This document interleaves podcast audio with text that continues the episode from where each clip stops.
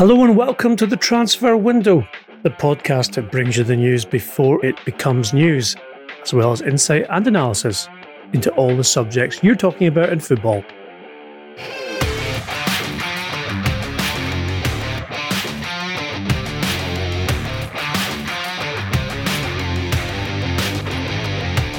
I'm Ian McGarry, and with me is Duncan Castles, as always.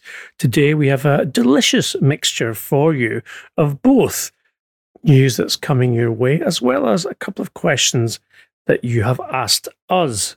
They include uh, Manchester City, Leo Messi, Barcelona, Manchester United, a certain manager who used to have a job in Manchester, uh, Adama Traore, as well as what's going on with the Premier League and the issue of five substitutions. Duncan, we're going to start with uh, Leo Messi and City, a story which does not go away. We obviously reported in detail on this particular subject uh, through the summer. Uh, it ended uh, for Messi anyway, with him deciding to stay rather than take the club to court or vice versa.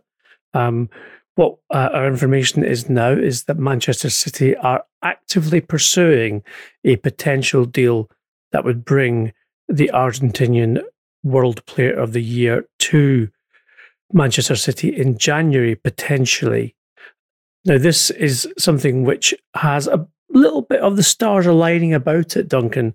I say that because we know that uh, City have yet to persuade Pep Guardiola to extend his contract beyond next summer.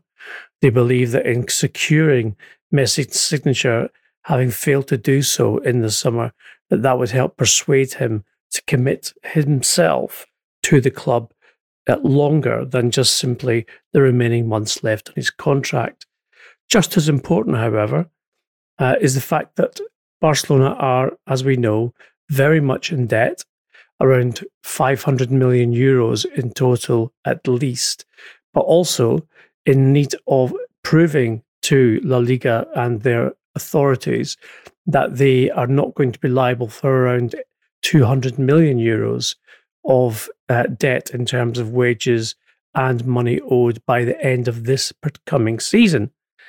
Now, our information is that any deal for Messi would help Barcelona in that endeavour because uh, the players' wages themselves from January through to the end of the season or to June 30th would amount to around 16.8 million euros, as well as a 33 million euro loyalty bonus due to be paid on that date.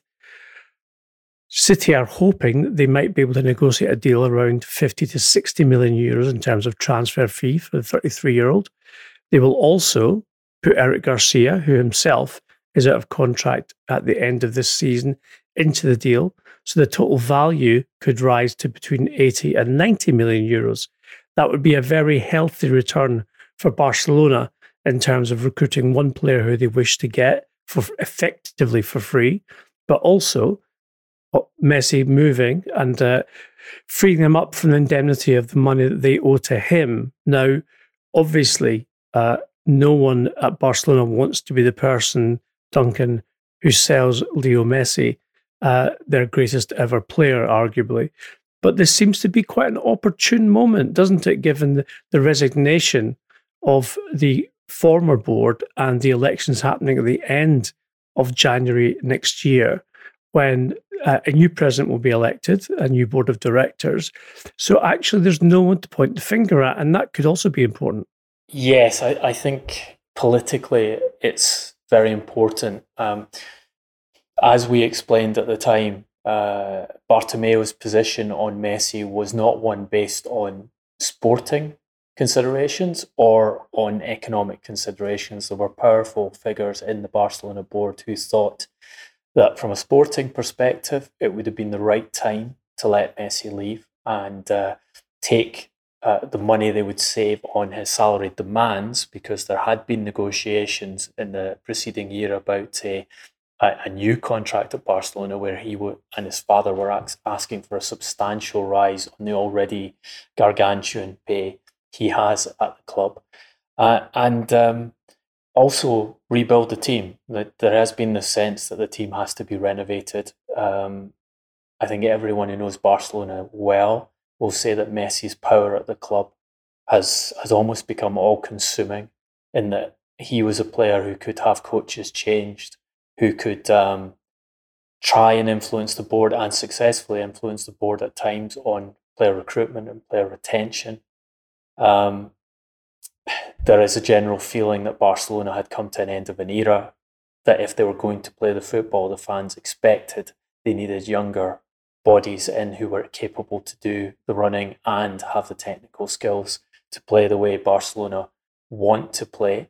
So the, the, the key consideration wasn't whether it was a good idea from a sporting perspective, wasn't whether it was a good idea from an economic perspective. Both of those boxes were ticked for multiple people on the Barcelona board. It was Bartomeu quite simply not wanting to be associated with Messi's exit, not wanting to be the president who allowed their most successful player, the most popular player, to leave the club. Um, and as you say, you now have this window of opportunity where Bartomeu is gone. There are elections due to be held, but um, you have a, a, kind of interim board or a, the, the residuals of the board making decisions over the January transfer market. So they could, from an economic perspective, decide we take this offer from Manchester City, assuming Messi still wants to go there and his father still want to take that offer. We clean up the books um, to a certain extent, and remember they can be held accountable the way Barcelona's uh, uh, club statutes are formed. The board is responsible if they do not meet certain economic targets. So they clean up the books by allowing Messi to go, and the new president comes in with a kind of uh, a blank slate and the ability to say, well, this wasn't my decision. It was the decision of the board I am replacing. And ultimately, it came down to Lionel Messi wanting to leave the club, which we all know he wanted to do because he has given gone on record after the big offer from Manchester City in the summer to say that he wanted to leave and he was ready to leave. And the only reason he was not leaving was because Bartomeu and the board had forced him into a position where he would have to take legal action against the club to secure his exit which he, um, in his own statement, said he would never do because of his, his loyalty to and love for the club. Um, the offer, as we revealed on the Transfer Window podcast in the summer from Manchester City, is a huge one. Um, 700 million euros over five years.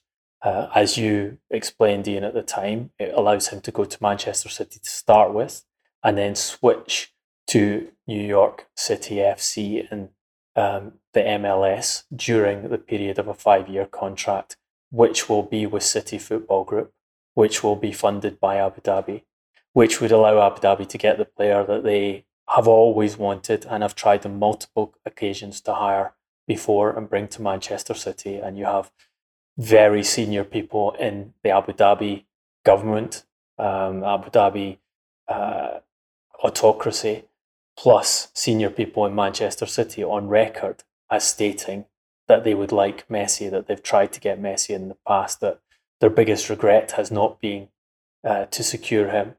This is another opportunity for them to do it. And um, perhaps you have now that, you know, the, the one block there was in the summer was Bartomeu and the board. And with Bartomeu resigning, that block is gone. The question mark, of course, is what is Messi's and Messi's father's position in January now that they see there will be a change of board at Barcelona? How, will they shift their stance? And will they, I mean, from from the perspective of what the Messis have done during their time at Barcelona, which has been repeatedly to extract superior contracts and more power and more influence, which many will argue is merited by the quality of Messi's play and his importance to the club. You could also see them looking at a new board coming in and seeing that as a situation where actually um, this is the opportunity to finish Uh, my European career in Barcelona by placing pressure on whoever the next president is to retain me by giving me the money I want and the position I want in that in that new setup. So I, I think the the the question in this is whether the Messi stance changes from the summer. And I think Ian, you have some information on on how preliminary discussions have gone with City and Abu Dhabi over that potential January move. Yes, um, City have not been discouraged in their initial inquiries and conversations with the Messi entourage regarding a January move. Um, I'm reliably informed that uh, while the mood between he and Ronald Koeman was originally extremely frosty, and we know this um, for reasons of the way that Luis Suarez, his best friend, was treated in terms of being railroaded out of the Camp Nou, uh, etc., and uh, the fallout from Leo's transfer request and potential involvement of legal proceedings. That there has been a kind of uneasy truth, which I am told is accurate, that there is no real beef between he and the Dutch manager but that it is still fragile and that a move in January would certainly not be unattractive to Messi, especially as it would mean uh, a clean break. Um, he would also, of course, uh, under FIFA, uh, UEFA rules, be allowed to play in the Champions League for City, even though he's represented Barcelona already this season as well. Um, I suspect and fully expect that City will be covering that 33 million uh, loyalty bonus uh, that he was due at Barcelona for completing his contract in terms of a signing on fee. And also, of course, where else is Messi at 33 going to get a contract of this magnitude over this length of time and also opportunity um, to play uh, both in England and then again in MLS if that's what he chooses. It's just not going to happen. Uh, uh, this is the kind of stuff that dreams are made of for a player, even if he is, you know, multiple Ballon d'Or winner.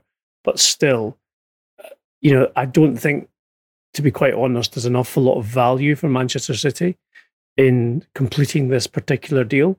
Um, there's value in prestige, there's value in status, but the value in actual playing time and contribution, well, that remains open to be proven, which is fair enough. Uh, obviously, it's not like Messi's career is, gone, um, but he certainly is um, towards the end of his career rather than in, in the prime of it. Uh, so, spending this amount of money and investing this amount of money uh, will look slightly strange uh, from a business perspective, not a sporting sp- perspective, or maybe a sporting perspective as well, uh, depending on you know how it turns out. But as we know, and as you've said, Duncan, Abu Dhabi have been pursuing this prize signing almost since the day they arrived uh, in Manchester, and have never given up on it. And I think the key factor, well, one of the key factors is the whole Guardiola aspect. City, yes, are preparing or are certainly making soundings um, in terms of a replacement for Guardiola as he still uh, rebuffs the offers of invitations to discuss, to discuss a new contract. And I'm sure that Guardiola has indicated that bringing Messi to the club would be um, an, an advantage. But Guardiola's not the kind of person who's swayed easily by you know, the uh, temptation of uh, ostentatious gifts. He, he's his own man very much and will make his own decision based on what's best for him rather than um, thinking, oh, linking up with Leo again is going to be great. Let's get the band back together and make number one hits. That's not really his style. But let's face it, any manager coming in who's been said, oh, you've got Leo Messi, at your disposal, it's going to be a massive uh, uh, motivation for them. So I think it's a win-win for City in that sense. However, there's a lot of obstacles to overcome because it's a very complicated contract with regards to image rights, with regards to um, bonuses, and with regards to how it's paid, etc., etc. Um, a lot of that work already went in to the legal side during uh, last summer's transfer window, but of course, did not come to fruition. So the foundations of the contract are, are already in place, which should make it easier. It's now down to Messi to make it clear to the interim Barcelona board that he wants to go and for them to accept a transfer uh, fee offer. As I said, um, putting Eric Garcia in the picture as well, um, who wants to leave City and wants to go back to his um, boyhood club, combined with Barcelona's financial uh, dilemma. I think that this has got momentum now um, because Barcelona, as we have reported, have tried and failed to sell numerous players um, in the summer window. And as much as Messi is potentially their most valuable player outside of Ansu Fati, uh, he is certainly their most saleable player. Um, but only certain clubs like PSG or Manchester City could afford to buy him. So this is, if you like, it's like the once in a lifetime opportunity, Duncan, for uh, for both for City to get that player and for Messi to get that contract at his age and time of career. So this is why I think it's significant that they're doing it now. People will say and rightly argue, well, why would you pay 50, 60 million euros in January when the player's available on a free transfer in the summer? Well, bottom line is you get him for six months. You get him six months early for a start. Uh, you secure him. He could walk to any club in the summer for free, whereas you get him exclusively on your uh, list in January. And also the Pep Guardiola factor in terms of persuading Guardiola to stay, etc., etc., and how committed we are to your project is one that City really, really want to press. So, as I said at the beginning of the of the pod, stars seem to be aligning. It's a it's a long way from being light at the end of the tunnel, but I do think that it's progressing in a very positive manner. Well, you have to look at it from the perspective of Messi. If this is what he wants, he can also sell the story to the Barcelona fans as um, I decided to leave the club. Now I'm giving the club the opportunity to make some money from my exit rather than waiting in six months' time um, in a situation where the interim board has, has now decided they want to, to let me go. So that that is perhaps an aid for him. Um, from the Abu Dhabi perspective, when you talk about the, whether it makes sporting sense for Manchester City, and we discussed it in, at the time in the summer window, you know, the feelings of some people who have observed Messi's entire career at Barcelona and watched very carefully what's happened to him, how he's changed during that career. And their perspective was that it would be a risk for Messi and for Manchester City to move him to the Premier League, um, where it's more physically intense. And their their their sense of it was it would be dependent on Guardiola persuading Messi you cannot play every game, you cannot start every game, you're going to have to um, save your energy for the important matches, Champions League and the big games in the Premier League. If if they could persuade Messi to do that, which is something that's never happened at Barcelona, then it had more chance of working. But I, I actually think the sporting side of it's irrelevant. This is something Abu Dhabi wanted to do. Abu Dhabi are used to getting what they want. They don't like taking no for an answer. The opportunity presents itself. They've tried, they've tried in the past. They've been rejected by Messi. They've seen Messi use them to get better contracts at Barcelona. That did not prevent them coming back in the summer. They almost got there in the summer. Um, so why not try in January to do it, regardless of sporting perspective? And you know, you look at where Barcelona are this season, they're currently eighth in La Liga. Okay, they have two games in hand on the, the top position, but they're nine points off the top already. Um, they're five behind Real Madrid, with Real Madrid having played just one game more. They're six behind Atletico, with Atletico having played the same number of games. It's not looking great for Messi winning the title this season at at Camp Nou he wants to win the Champions League again. Again, that, of course, with the quality Barcelona have, you have a chance in the Champions League, but they have failed year after year in the current setup, and that was one of the reasons why he wanted to leave. Uh, was to have a chance of winning the Champions League again before he retires from European football. So you'd have to say it doesn't look great for winning the Champions League this season again, and it, perhaps an incentive to leave in January. And you mentioned Ansu Fati as their most sellable asset. Um, a lot of skepticism about our reports in the summer that there were offers of over 100 million euros for um, Ansu going into the summer window. Um, those offers confirmed by Bartomeu subsequently on record and saying that they rejected all moves for him. We've seen his quality at the start of this season. We've seen his quality playing for Spain.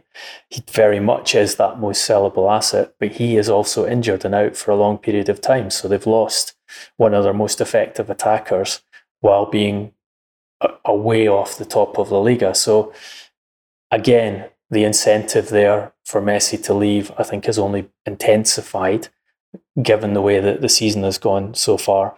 And as we've been reporting in the podcast recently, Manchester City are in the market for a new striker, um, a, a, new centre forward, and and Messi would obviously fit that bill to be played in um, the way Guardiola developed him to play for the first time in Barcelona. He would fit into the system easily. Um, he would solve or he should solve that problem for them. Certainly, they will perceive it as being a solution and the you know the elite solution to the striker problem they're trying to solve at present.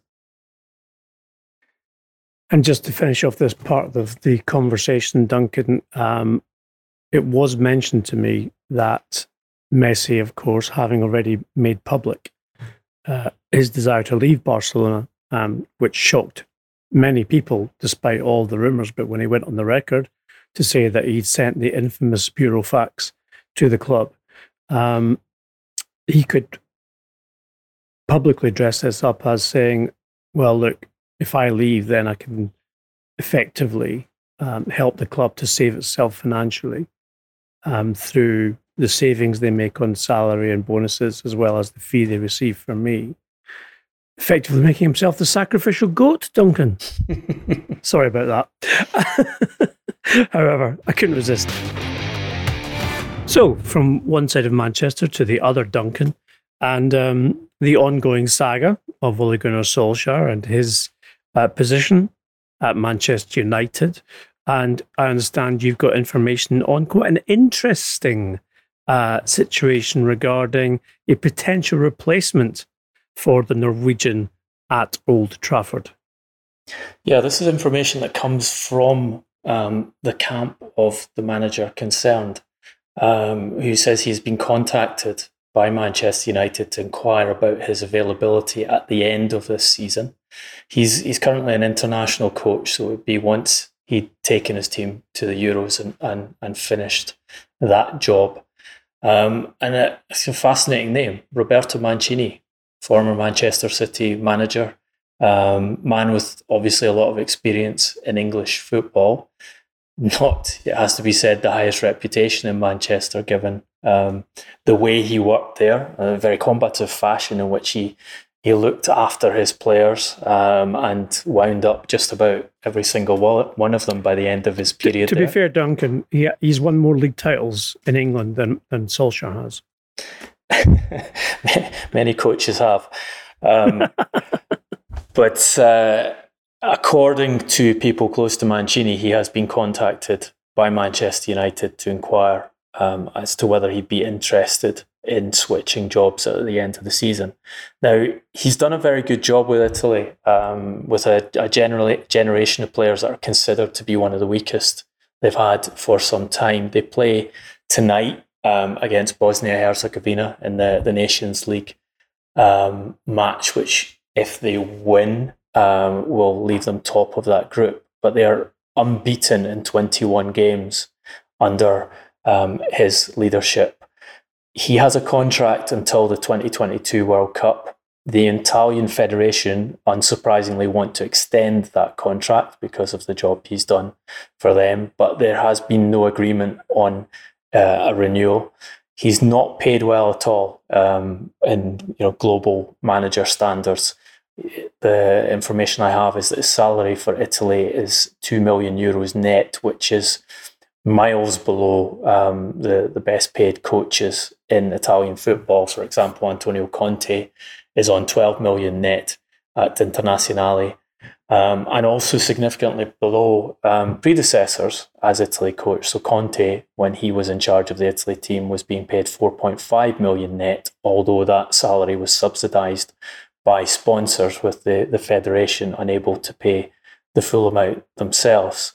Um, there has been discussions about new contract. They have not got to the numbers Mancini wanted. Um, the guidance I have is Mancini would be happy with a similar level of salary to the one Conte had. He has had inquiries from other clubs. For example, Juventus asked for him before hiring Andre Pirlo uh, in the summer. So the, the the quality of work he's doing for Italy has been taken notice of in the European game. Um, from Manchester United's perspective, you get a, a, coach who speaks English, has experience of the game. Um, Manchester United, I think, are, are quite attentive to the Italian market. They've taken players from there before. They have looked at quite a lot of the talents developing in Italy and thought about bringing them over. So they have within the recruitment staff uh, people who pay a lot of attention and see Italy as a place where they can um, bring talent from. So it's maybe not a surprise that they've noticed Mancini's uh, performance as Italy coach and are sounding him out as to whether he would be a possibility in the summer. He's clearly not first choice, but you can be sure that that net salary he's paid by Italy of two million a year would be attractive to the Glazers and would be significantly less than the kind of money they would have to spend to hire Max Allegri or, uh, more relevantly, uh, Mauricio Pochettino, who they have had conversations with. Say this this informa- information is not being confirmed by Manchester United, so it's only coming from Mancini's side. But what we know is that Manchester United, um, when you ask them about Pochettino, they brief that they have no contact with Pochettino, Pochettino's people, and are not looking to change Solskjaer. That is not true. There has been contact. They are um, setting things up where, uh, as we reported in the podcast recently, they've told Pochettino's people do not take another job without informing us first. So, um, uh, you know, the guidance on from Manchester United on whether Mancini, Mancini is a target or not probably isn't particularly relevant here, given the way they've guided in the past. Um, and an interesting alternative. I, I, don't think it will go down well with Manchester United supporters, but um, you see them casting their net um, for obvious reasons because of Solskjaer's uh, lack of success uh, and the risk that they miss Champions League football, which is, as we've repeatedly pointed out, is fundamental um, of importance to the Glazers. They want to be in the Champions League. They want the revenues from the Champions League to boost their balance book and allow them to keep paying themselves the dividends that um, they recently announced that they would continue despite the club making large losses over uh, the first quarter of this financial year. I'd say, Duncan, it's not it's not the most far fetched um, idea I've ever heard um, with regards to Manchester United employing a former Manchester City manager. I mean, they can point to the fact that Mancini did win a title. Um, know, as you said, knows the Premier League, knows English football, knows the intensity of it. Uh, he clearly still has people um, that he would bring on his staff uh, who could also aid him in that. And um, as we know with most football managers, uh, if they're earning 2 million euros net in one job, then the Premier League is a place to come and at least double that, if not more. Uh, and uh, that's always going to be an attraction with regards to their next project. Um, as to the current manager, Duncan, we have a question from Benyam Aferon, who asks, How do Manchester United players feel about Ole Gunnar Solskjaer? What's their view when pressure's on him or he'll face the sack? What's the dressing room atmosphere like? Well, there are there are certainly players in the dressing room who are not convinced that Solskjaer is the level of coach they should have in charge of a club of Manchester United's magnitude. Um, if you talk to senior players in that dressing room, they will make comments such as there is Um, it, eh, training sessions, for example, uh, are it's hard to understand what the goal of certain training sessions are, um, what the plan is from a, a, tactical perspective in the in the training sessions. The there there are complaints that he is like an old school British manager, and he, you are talking about players here who have worked with some of the top coaches in the game, and they notice the difference in quality in the training regime. Generally, they like him as an individual, although there are um, certain individuals who feel he is not particularly meritocratic in his decision making in terms of playing time and that he has particular favourites in the squad. And sometimes he says things to their faces uh, and then does something else uh, in, in, reality. But generally, he's liked. It's not that um, there is a, a disdain for him, it's that more the complaint is he's not good enough. Um, at least one senior player recently asked about the situation, said he expected Solskjaer to be sacked before long. Um, that the, the feeling he got within the club was that he was coming to the end of his tenure and um, would not be unhappy from the perspective of improving performances, giving the team a, a better chance of succeeding in the Premier League and in the Champions League if that was to happen from a pure sporting perspective. He thought that would be a good idea. Um, there are other individuals in the dressing room who, if you ask um, about Solskjaer's decision making and about his, uh, his, his tactics in particular games, they'll use fairly um, negative words to describe him. So I'm not saying this is everyone, but certainly there are senior figures in, in the dressing room who have actually long since formed this opinion um, and haven't been dissuaded from it, from you know these periods of good results that have interspersed what on average is a very, very poor return in terms of points um, and also in terms of trophies for a Manchester United manager. Because as Solskjaer himself says repeatedly, um, he perceives Manchester United as being the biggest club in, in the world. Um, and the biggest club in the world should not be scraping into the Champions League and should not be on a three year um, trophy drought. And that's where they are at present.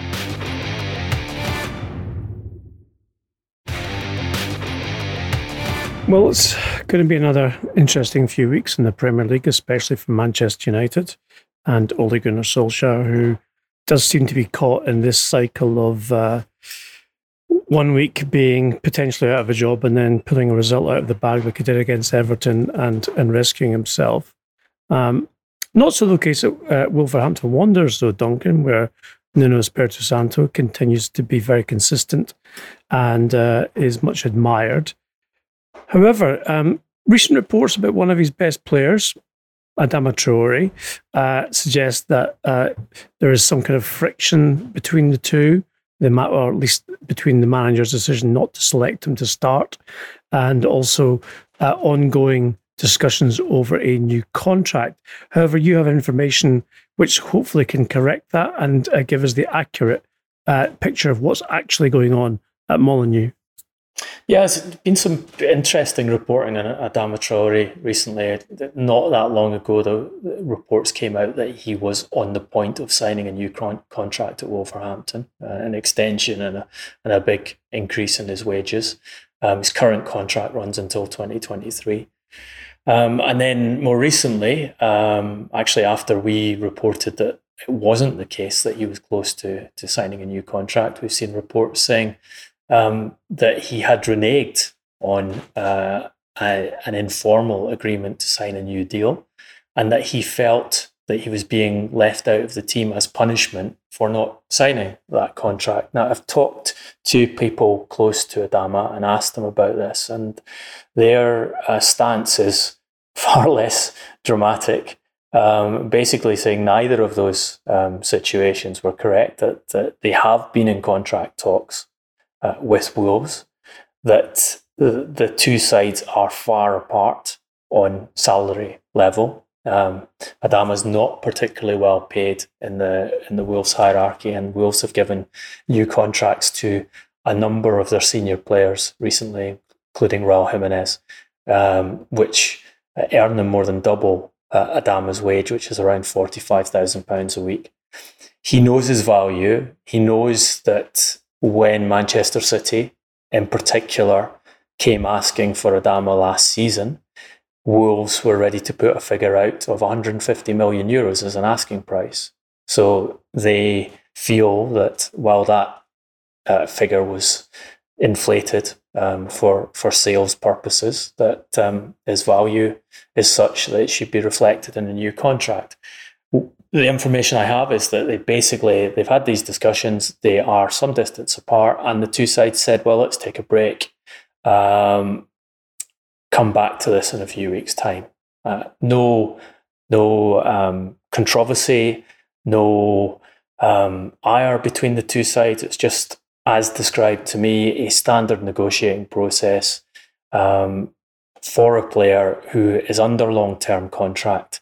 Therefore, there's no need for Wolves to to try and put pressure on him to sign a new contract and leave him out of the team on that basis. And certainly, it would be a surprise if a coach of Nuno Espirito Santo's um, pragmatism would decide to leave players out of the team in order to force them uh, to sign a new contract. Nuno basically puts players in who he feels will do the best job for the team. Adama has not been playing as well this season as he did last season. He started the first three matches of the of the Premier League campaign, was dropped out of the team, and then has been used off the bench since. And um, his replacements, um, so Pedro Neto and, and Daniel Podence, have done well for the most part, well in the team. So it, there, there's a logic behind Adama being left out, and um, no sense from his representatives that uh, that they feel there's a problem here or that the, the situation will not be um, resolved down the line. Um, there isn't pressure from on their part to get a new deal, but by the same token, they're not going to accept a figure from Wolves that doesn't represent the client's full value. Read an interesting interview recently, Duncan, um, with Adama. Uh, think it was on the Athletic website, um, where he explained why he puts baby oil on his um, biceps and triceps, etc so that uh, defenders who try to uh, take him down will slide away from him, uh, which I thought was uh, quite significant given the fact that he's often compared to having the um, upper torso of a boxer, who, of course, uh, famously smear petroleum jelly on themselves for exactly the same reason, albeit uh, to, to, to stop punches rather than actual tackles. Um, but uh, I saw him do it as he came on as a substitute in the last round of Premier League games, and uh, it immediately struck me as being actually a very clever thing to do. Um, having played football myself, although as a striker, but uh, never having used it myself.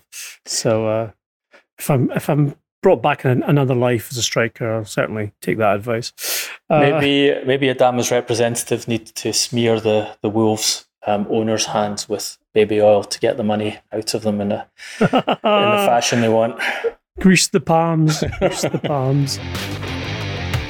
We're going to take one more question, Duncan, on today's podcast uh, from our friend Sadiq Islami, who is at Sadiq Islami on Twitter. And he's given us a very interesting one. And I think um, we can bring some news as well on this particular issue. Uh, what I'll do first of all is I'm going to read the question, but then give some news. Then Duncan, I'd ask you, to please, then to uh, give your point of view. So Sadiq asks: Do five substitutes allow more tactical fouls, uh, i.e., more potential yellow cards can be risked due to more possibilities changing the personnel? And uh, it's our information here at the transfer window that a lot of lobbying has been taking place in Premier League clubs for the this to be changed. It can be changed uh, back to five substitutions, and of course, UEFA have since confirmed in the last couple of days that they will allow five substitutions in their competitions as well. And the originally the um, proposal was rejected because in Premier League uh, legislation you need to have a two thirds majority, which means 14 of the 20 stakeholders in favour of a particular rule change proposal. Uh, however, um, it's our information from lobbying and speaking to clubs uh, in light of the recent spate of uh, injuries, especially soft tissue and muscle injuries, that some clubs have certainly changed their minds. Um, the most recent count that we have is that between 10 and 12 clubs are now in favour of changing the rule to five substitutions for that reason, especially as we go into probably the most congested period of fixtures in the whole year. Remember, there's no uh, winter break this year. And also, you have the condensed season combined with uh, Nations League games uh, qualification, as well as the Euros at the end of the year as well, going straight back into the start of the 2021 season. So, um, with that in mind, Duncan, uh, the tactical foul situation, I think, is one which uh, I think refers specifically to certain clubs uh, because it's not all clubs who set out tactically foul. Um, although um, maybe they will if they have five subs at their disposal because they won't risk a red card. Yeah, I, think this is a great bit, bit of thinking from Sadiq, and uh, you know we we discussed five subs in detail recently, and it didn't come up with this at all. And I I, I think it, it, absolutely makes sense. Uh, you know, the two individuals in the Premier League petitioning for five subs more than any others are Jurgen Klopp and Pep Guardiola. Pep Guardiola, the man who's built his entire um, tactical and, and very successful trophy winning managerial career on tactical fouling. It's an absolute fundamental of the team, the way his teams play. Um, Liverpool, a team who are trained and taught to play on the edge, to get the ball back as quickly as possible, take advantage of um, you know the raucous home support, which tends to pressure referees to ignore um, things that would be given fouls uh, perhaps against other teams in another stadia. Um, so yeah, I, I, I, would not surprise me at all if part of Jurgen Klopp and Pep Guardiola's thinking is not about injury prevention. It's about the strategic advantage it allows them to have five substitutes in games, so they can order the players to tactically foul and take them off if they need to, um, avoiding red cards. And you know, as we discussed in the in that section we did in five substitutes, when the two played each other, having complained that um, not having five substitutes caused injury risk uh, recently, they made three substitutions between them. So they didn't even use uh, all of the six substitutions that were allowed under the current rules. And, and we pointed out that what they want to do is use them to tactical advantage when it suits them. Um, when they have a, a, large lead in a game, then bring those extra subs on to uh, kind of have a default rotation through using the, the tactical substitutes. Um, so I think Sadiq's hit something on the head here. Um, look, I, I, I think it's interesting the Premier League are changing their position. It's not surprising given the, the number of injuries we've seen. Um, there's definitely an argument that to protect the players, you should allow five substitutions. As we said at the time, it's not great from a spectating and sporting point of view. The games, I don't think, are as compelling when you have five substitutes in them. It's not great when you have 10 changes in, in one game. Um, and it certainly, I don't think it's great if we, for the second season running, change the rules during the course of the season. Um, so you, you're going to have the first part of the season teams playing with three substitutes, and the second or two thirds of the season teams playing with five substitutes. So it's not a balanced setup. Also, you're you're making teams play with squads built to work with three substitutes at least until January. And for those teams who want to change their squad um, to to help them cope with the five substitutes, um, the the smaller teams who don't have as large squads, uh, who, as we detailed, are disadvantaged by allowing the five substitutions for the bigger sides. um, they have to do it in a January window where, as we all know, it's difficult to, to buy players anyway. To be fair, Duncan, a, a few of our listeners uh, and uh, friends of the podcast pointed out on our social media platform timelines that um, this could be an opportunity to bring in some of the youth players, uh, and you could blood players in a much easier and more gentle fashion. For instance, if you're comfortable in a game, or indeed if you're losing a game anyway, uh, to bring in players who might not normally get game time if you have five substitutes. So there is a flip side in terms of a, positive sense. But of course, every Premier League club names 25 players uh, in their squad, and there's a matchday squad as well, obviously. Um, so it, it doesn't seem like uh, such a bad idea. Generally speaking, I think the contentious aspect of it for clubs outside of the Big Six has always been the fact that their squads are not as um, the quality and depth that the Big Six can afford. So any substitutions they make might not necessarily improve the team on the pitch, which is one of the reasons why they objected to it in the first place.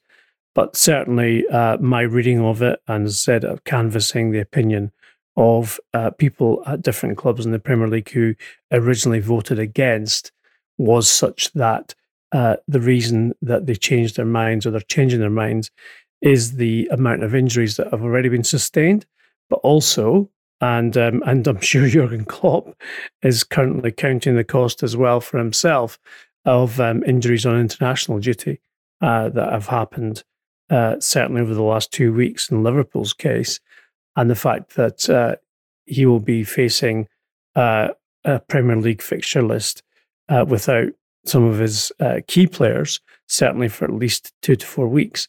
So, yeah, it's um, a very good question by Sadiq, and we thank you, Sadiq, for that. This um, is the first podcast of the transfer window of this week, which means we will be doing heroes and villains to round it off.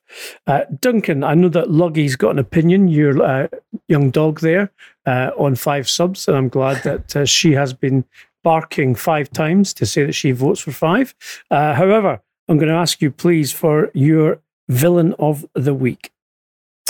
Uh, villain of the week, who um, it'd be interesting we could set the dogs on them. Uh, Mail on Sunday for the reporting on Marcus Rashford and uh, his uh, investment in property, um, and uh, yeah, which has gone down very badly. I've seen a defence from the editor of the Mail on Sunday, which which basically amounts to second paragraph. We wrote uh, a nice piece about Marcus Rashford a few weeks ago, and we um, had a, a 1,000 word piece from Marcus Rashford himself uh, about his campaigning, which our headline said inspired the nation. Therefore, we're allowed to write things that many people perceive as negative. We don't perceive them as negative, but uh, the majority perceive them as negative. And I think most importantly, Marcus Rashford saw as a negative, um, commenting on Twitter saying that uh, he needs to protect not just his own future, but his family's too, and that he made a decision at the beginning of 2020 to start investing more in property and asking that they don't run stories like this alongside references to campaigning. So I think, as we've seen many times from Marcus Rashford, a very measured response. He's not saying, don't write these stories about me, but if you're going to write, write these stories, don't mention campaigning in the headline um, please keep that separate from from what you're going to write. But yeah, the negativity of it, and we've we've seen this before from some of the English newspapers, um, is something that's gone down badly and deservedly so. Well, Duncan, um, knowing many footballers personally, if I had a house for every time they bought a house, I'd be called Barratt Homes. So uh, it's not exactly an unusual thing um, for footballers to invest in property. Uh, just about everyone I know in football does exactly that. Um, and fun enough, a lot of people who read the Mail on Sunday who are not footballers, I'm sure, do exactly that, but don't find themselves in the newspaper um, being exposed, if you like, for it. Uh, in a more positive sense, my hero of the week, I'm going to nominate Manchester City's new signing or newest signing, Ferran Torres, for uh, his hat trick against Germany for Spain uh, in the Nations League qualifier, which of course put Spain top of the group and uh, helped effectively demolish uh, um, extremely impressive Germany side until now. And uh, in doing so, uh, made him one of the youngest ever players to score a competitive hat trick for his nation. Uh, if you haven't seen the hat trick, please go to uh, your uh, preferred social media platform and Google it because it is quite something. And uh, of course, um, Michael Owen scored a hat trick uh, almost, I think it was 2001, so 19 years ago, against Germany in Munich. Uh, I was there for that match uh, when England won 5 1. I think that was the last time uh, uh, Germany conceded as many goals as they did uh, last night. Or, sorry, obviously scored, they had conceded six against Spain. So, um, as Duncan pointed out to me off air, um, if it's the same as Michael Owen, then we can expect him, Ferran Torres, to be signing for Stoke City anytime soon uh, and playing on the wing. so, Ferran Torres, you are the transfer window podcast hero of the week. And the Mail on Sunday, you are our villain. Uh, special mention to Marcus Rashford as well for his uh, collusion uh, in forming a book club to uh, inspire children to read as well. Um, respect to Marcus Rashford for that. This has been the first episode of the Transfer Window podcast this week. If you liked what you heard, please leave a five star review on iTunes. You can subscribe to the Transfer Window podcast on YouTube. Turn on all notifications, and you will receive the podcast link as soon as it is published. Please join the discussion. Uh, as you have heard today, we've answered a couple of questions. We like to do that as much as we can, as well as engage with you outside of the podcast itself. We are on at Transfer Podcast on Facebook, Instagram, and Twitter. Duncan is on at Duncan Castles on Twitter. I'm on at Garbo SJ. We will be with you later in the week. As for now, stay safe, be well, and thanks for listening.